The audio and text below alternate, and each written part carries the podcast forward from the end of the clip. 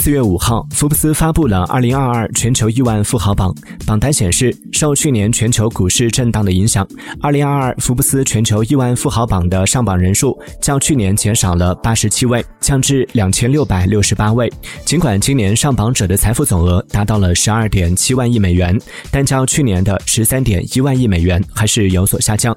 在所有上榜的富豪当中，美国富豪数量为七百三十六位，位居全球第一。其中，埃隆·马斯克。两千一百九十亿美元，杰夫·贝索斯一千七百一十亿美元，分列一二名。